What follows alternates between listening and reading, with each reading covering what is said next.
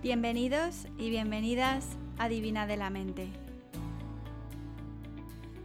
Este podcast está pensado para ayudarte a transformar tu vida en extraordinaria y a conseguir lo que te propongas. Episodio número 49. Preguntas y respuestas, segunda parte. El episodio del podcast de esta semana es la continuación del listado de preguntas que he estado recopilando, de todas las que me habéis ido mandando en las últimas semanas y que he ido viendo en las sesiones de coaching y que empecé a responder en el episodio anterior. Así que si queréis saber la respuesta a otras muchas preguntas, id al episodio número 48 y ahí os contesto a un montón de temas sobre los que me habéis ido preguntando. Esta semana os voy a hablar de qué es el ego para mí, ¿Cómo superar el miedo a que a las personas que queremos les pase algo y el miedo a no ser capaces nosotros de soportarlo? ¿Cómo viajo con un presupuesto limitado? ¿Y qué aceites esenciales recomiendo para iniciaros en el mundo de la aromaterapia?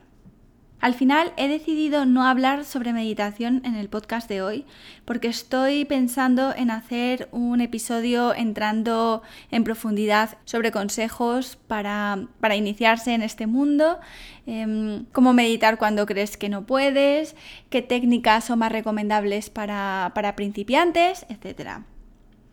Pero antes de empezar, os cuento también que las sesiones de coaching ya están cerradas hasta el día 24 de septiembre. No me quedan huecos disponibles, pero a partir de este día ya podéis volver a reservar hora y día cuando queráis. En Divina de la Mente, en la sección de coaching personal, tenéis la información para poder coger cita cuando os venga bien.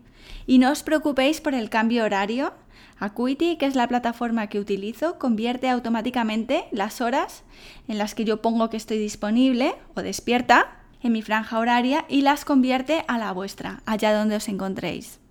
Y mientras tanto, sabéis que tenéis el curso online Transforma tu vida en extraordinaria a vuestra disposición. Y ahí tenéis un montón de prácticas que os van a ayudar a ver vuestra vida desde otra perspectiva. Y esto es algo que no lo digo por decir, me lo habéis dicho muchas de vosotras que os está ayudando mucho y yo feliz y encantada de ayudaros a través de este curso online. Sabéis que el curso cuesta 62 euros más impuestos aplicables en vuestro país, pero también espero que sepáis que cualquier persona que quiera hacerlo de verdad, que esté comprometida a hacerlo y por la razón que sea no pueda pagarlo, yo estoy dispuesta a ayudaros. Así que me mandéis un email y lo vemos, ¿vale? Cualquier persona que quiera hacer este curso, me gustaría que pudiera hacerlo independientemente de cuál sea su situación económica y así entre todas nos ayudamos. Y no me deis las gracias a mí, dad las gracias también a aquellas personas que con su dinero para hacer este curso también están contribuyendo a que otras personas puedan hacerlo. Entonces, entrando en los temas de esta semana, empezamos por un tema profundo, que es el ego para mí y cómo mantener una relación sana con el ego. A ver, el ego tiene mala reputación. En psicología se dice que es la construcción que hacemos de nuestra identidad. Amigas psicólogas, ya sé que esto es una simplificación muy grande de un concepto muy abstracto y complejo y espero no meter la pata. Si es así, rectificaré en el siguiente podcast. Pero por lo que yo he leído, en psicología, como os digo, el ego es la colección de características con las que nos identificamos. En el budismo y también en la filosofía tradicional del yoga, también se dice que el ego es un obstáculo para nuestra realización. Es la primera causa de nuestro sufrimiento. Identificarnos con estos aspectos materiales de nuestra existencia. Pero en Tantra, que es la corriente filosófica, digamos, del yoga que yo sigo y que para mí tiene sentido o es más coherente con mi filosofía en la vida, el ego es nuestra individualidad. Es la expresión del espíritu, ¿eh? del espíritu también con mayúsculas. En Tantra, el ego no es fuente de sufrimiento, ni es un obstáculo. Nuestro cuerpo, nuestra materialidad, nuestras características y la materialidad que encontramos en el mundo es un vehículo para cumplir la misión que cada uno de nosotros tenemos, ¿no? El Dharma. ¿Y cuándo sufrimos? Sufrimos cuando olvidamos nuestra conexión con el espíritu. con nuestra fuente, con algo más grande que nosotros, que todos compartimos porque todos venimos de esa misma fuerza, de ese mismo universo, de ese mismo Dios, para quienes seáis religiosas, o de esa misma explosión inicial del universo.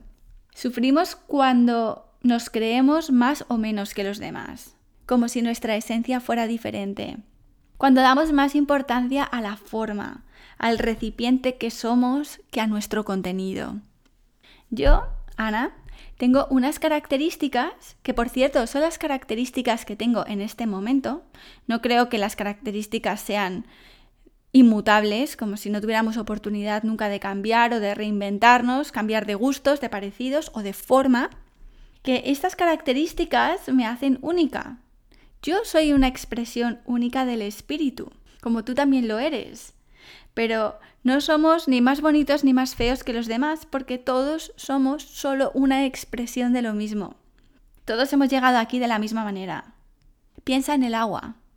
¿Qué es el agua? pues moléculas de H2O, de hidrógeno y de oxígeno. El agua que hay en los océanos, o en un río, o en tus lágrimas, o en el plasma de tu sangre, sigue teniendo la misma esencia.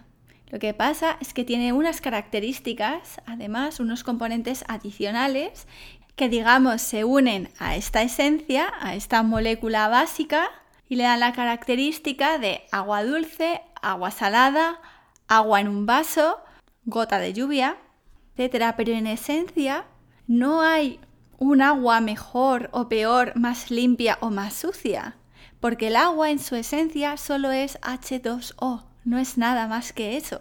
Pero a la vez es necesario y es bonito que ese agua se contenga de diferentes maneras, adopte diferentes formas, llene diferentes recipientes, eh, cree diferentes colores según la luz que refleje se contenga en torrentes tropicales o en el torrente sanguíneo, o adopte la forma de rocío en un pétalo de una flor por la mañana.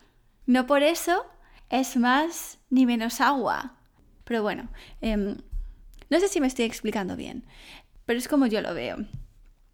Y de forma práctica, en el mundo actual, tener un ego sano nos ayuda a cuidarnos, a protegernos y a poner límites. Tener una autoestima sana y valorarnos es querer cuidar de nuestros atributos y de lo que nos hace únicos. Es valorar, respetar, querer cuidar lo que tenemos y a la vez sin apegos exagerados. Ya sabemos que sufrimos cuando nos apegamos demasiado a todo lo que tenemos y nos olvidamos de la esencia y la conexión a lo verdaderamente importante. Y una relación sana con nuestro ego también es muy importante para evitar abusos, para decir basta, para protegernos de la violencia que a lo mejor otras personas pueden ejercer sobre nosotros de forma eh, física o emocional. Y por último, no hay nada malo en disfrutar de la belleza del mundo y de sus diferentes formas expresiones y variantes. Por cierto, no sé si habréis hecho la meditación que subí hace un par de semanas sobre la belleza natural, pero bueno, os recomiendo que la probéis, porque a lo mejor os ayuda a miraros de otra forma, a mirar vuestro cuerpo y vuestra composición de una manera diferente.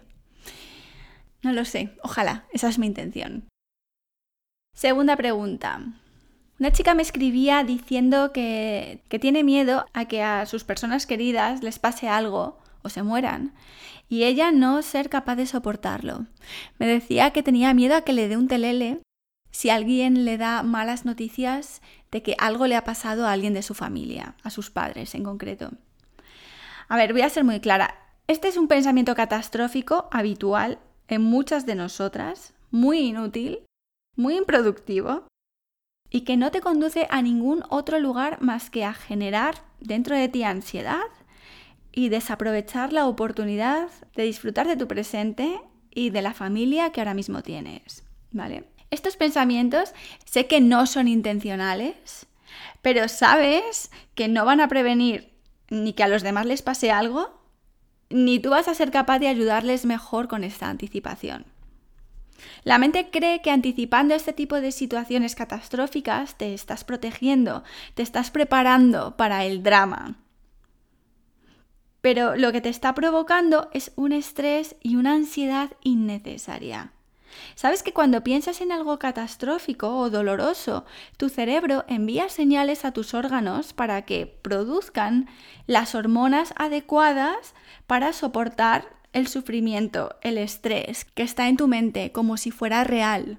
Esta respuesta es funcional, es automática y, y obviamente es muy útil para escapar de peligros, pero también sabes que cuando pensamos y pensamos de manera recurrente un tipo de pensamiento, esta respuesta que normalmente es funcional puede hacerse crónica. Y entonces es cuando empezamos a desgastar nuestro organismo, a ponerle en una situación de estrés y de ansiedad recurrente y crónica, y a agotar nuestro sistema nervioso cuando no tenemos por qué. Vuelvo a repetir que lógicamente nadie queremos esto. Nadie queremos esto, son pensamientos que generamos, ¿vale? Imaginaciones, fantasías de nuestra mente. Pero tenemos que poner conciencia en cuáles son las consecuencias de pensar de una manera o pensar de otra, ¿vale? Y vuelvo a repetir que no lo he dicho esta vez. Si no os sirven estos consejos, no pasa nada, olvidadlo. Olvidadlo, todos tenemos un gurú dentro de nosotros que sabe lo que necesitamos, que sabe lo que funciona para nosotros. Volviendo al tema. Por eso es muy importante cultivar pensamientos productivos y positivos, no para llenar la agenda de Mr. Wonderful o el Instagram. Es para cuidar de ti a un nivel no solo mental y emocional, sino físico también. Cuida de ti. No sirve de nada ir al gimnasio y ponernos el esfoliante tres días a la semana y comer manzanas verdes por kilos si luego nos estamos intoxicando solas con pensamientos que no van a ninguna parte, que no solucionan nada. Estos pensamientos inútiles, de hecho, son peores que comerte una hamburguesa con patatas fritas y Coca-Cola, porque no solo te hacen sufrir a lo tonto, sino que además en tu parte física, en tu cuerpo físico, tu hígado está construido para desintoxicarte cada noche de lo que metes para el cuerpo. Pero los mecanismos de depuración y filtrado de la mente y de los pensamientos que anclamos son mucho más complejos y requieren mucho entrenamiento.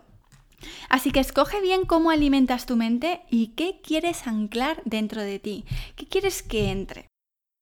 Ojo, no se trata de ignorar problemas o de evadirnos de la realidad social, de la pobreza en el mundo o de la realidad de que nuestros padres están envejeciendo y en algún momento pasarán a otra dimensión. No, exactamente lo contrario.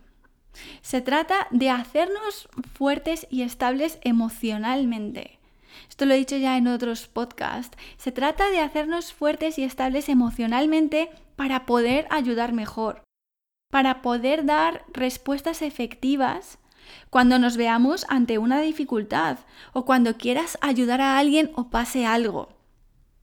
Si tú eres capaz de mantenerte a flote en momentos complicados, imagínate la cantidad de gente que vas a poder ayudar, que vas a poder subir a tu bote, o al menos ofrecerles algo, una estabilidad a la que agarrarse. Y tu respuesta más efectiva en momentos de dificultad va a venir de la claridad que tengas en ese momento. Y para tener claridad en ese momento necesitas tener una visión clara, una mente que no esté empañada con pensamientos catastróficos, dramáticos o improductivos. Y para estar bien en el momento futuro, cuando el mundo se nos venga abajo, si es que se viene abajo, claro, tenemos que empezar hoy a entrenar y a empezar a filtrar lo que, lo que cultivamos dentro y lo que no. Como siempre, recomiendo hacer yoga, hacer meditación, pasar tiempo con tu familia, disfrutar de lo que tienes ahora mismo.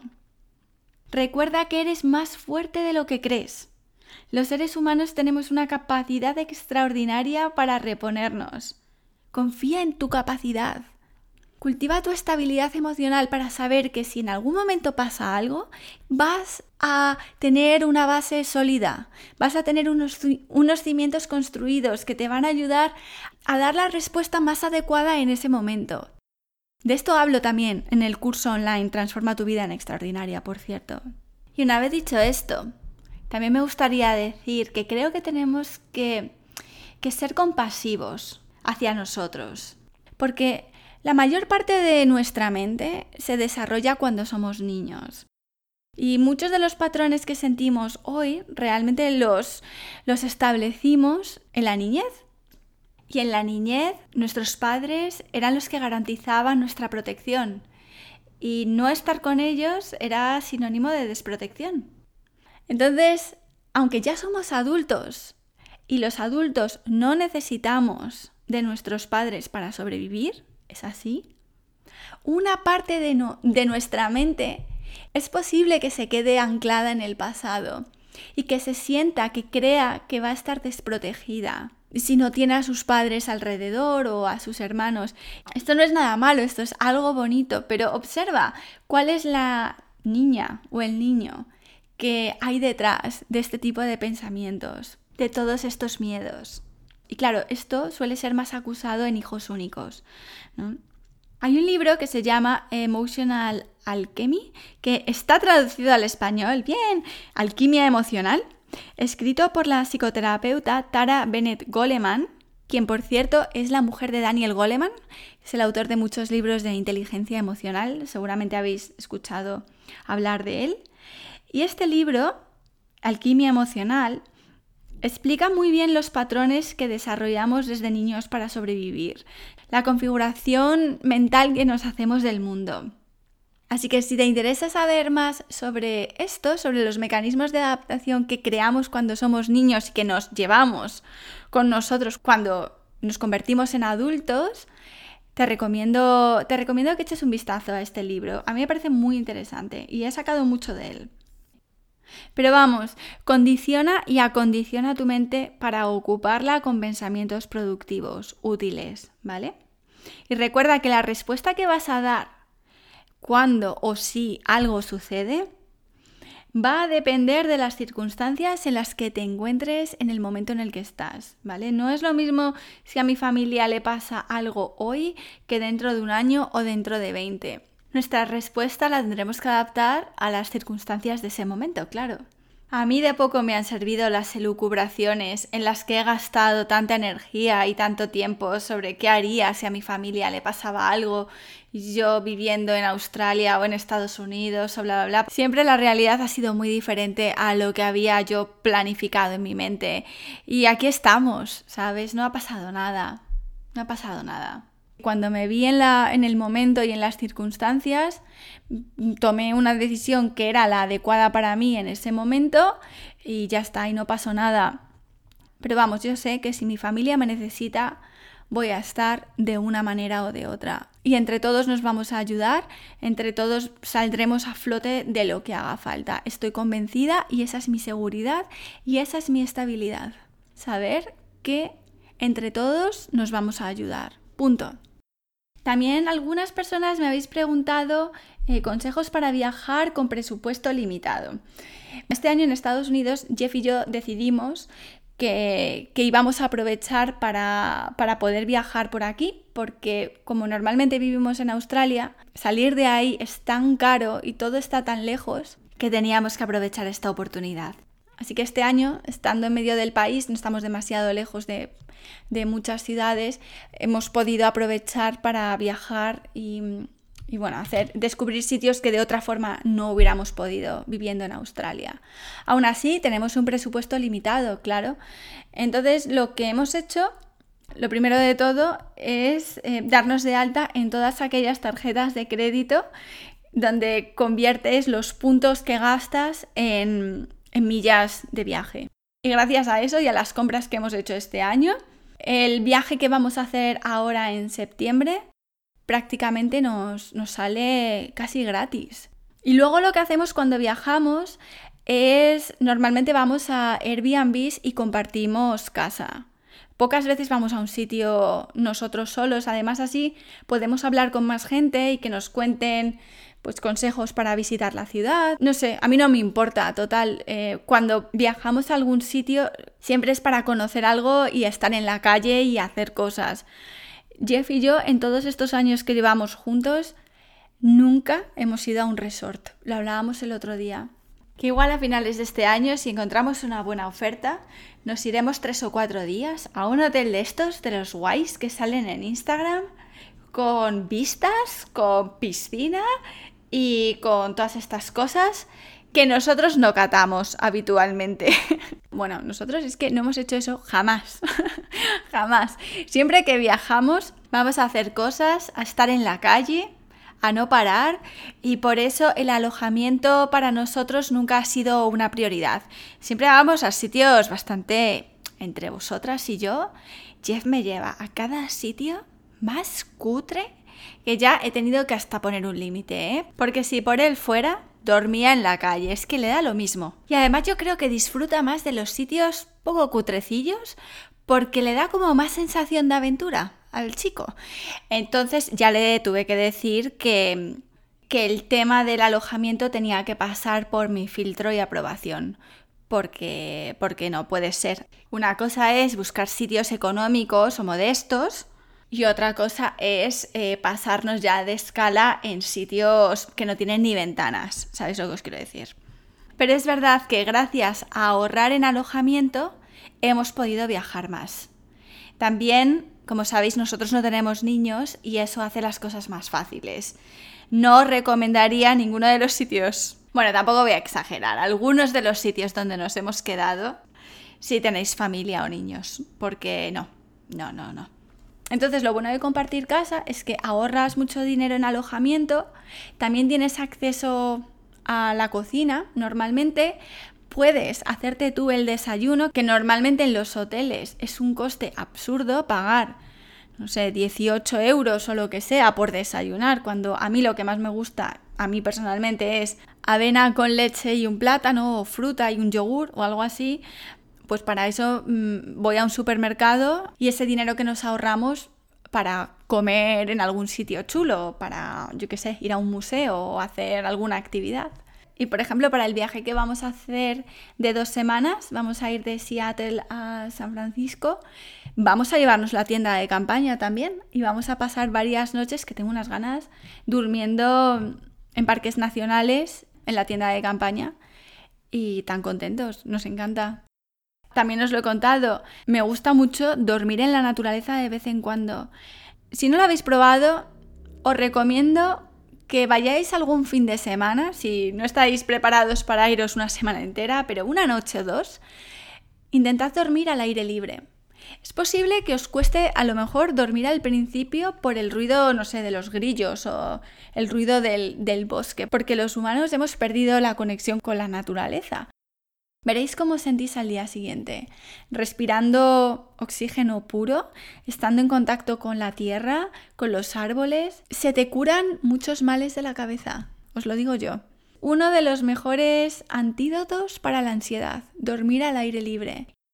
Y además estar por la noche mirando las estrellas, la luna y tal, te hace sentir tan insignificante y tus problemas tan mínimos en la inmensidad de la noche y, de la naturaleza salvaje que te hace tomar tierra de forma natural. Así que ese es otro consejo que os puedo dar. Y por último, me mandáis muchas preguntas sobre qué aceites esenciales recomiendo para empezar. Entonces, lo que he hecho en la web de divinadelamente.com es crear una página separada que se llama aceites esenciales y ahí he puesto un listado de los aceites que para mí, para mí, son indispensables, son mis preferidos para empezar y cómo los utilizo. Y también quiero contaros que estoy preparando un curso que voy a regalar a todas las personas que estáis en doTERRA conmigo, que va a incluir vídeos también, qué vergüenza, qué vergüenza, por Dios, pero bueno, sobre cómo utilizo los aceites y estoy yo ahí meditando, haciendo diferentes técnicas con ellos y dándoles diferentes usos. Y este curso lo estoy preparando yo, pero con el contenido que muchas de las chicas que estáis conmigo en doTERRA me habéis ayudado a recopilar. Así que va a estar ahí a vuestra disposición de forma gratuita para todas las personas que seáis parte de doTERRA. Y las que no, pero queráis saber más sobre aceites esenciales y acceder a toda esta información, que creo que está muy bien, vais a poder comprarlo por un precio, me parece que van a ser 9 euros, de los cuales 5 euros se van a ir a una ONG. Y vamos a ir decidiendo entre todas a qué ONG se va cada mes o cuando tengamos una cantidad em, adecuada. Los otros 4 euros son los costes de transacción que se lleva Teachable y un euro y medio o algo así para el mantenimiento del curso. Y así colaboramos entre todas en otra causa. Admito auditoras ¿eh? de cuentas para que podáis ver y comprobar que a lo que me comprometo lo hago. Y esto es todo lo que os puedo contar esta semana. Espero que este podcast haya sido interesante. Cuando salga probablemente yo estaré ya en Kripalu y a la vuelta os contaré lo que he aprendido experiencias que he vivido que a lo mejor os puedan interesar e inspirar. Y como siempre os deseo un muy feliz día, feliz semana y feliz mes. Un abrazo enorme y hasta la semana que viene. Aquí termina el episodio de Divina de la Mente de esta semana. Espero que te haya gustado. En divinadelamente.com puedes contratar una sesión de coaching personalizada conmigo o escribirme para cualquier duda que tengas. Hasta muy pronto.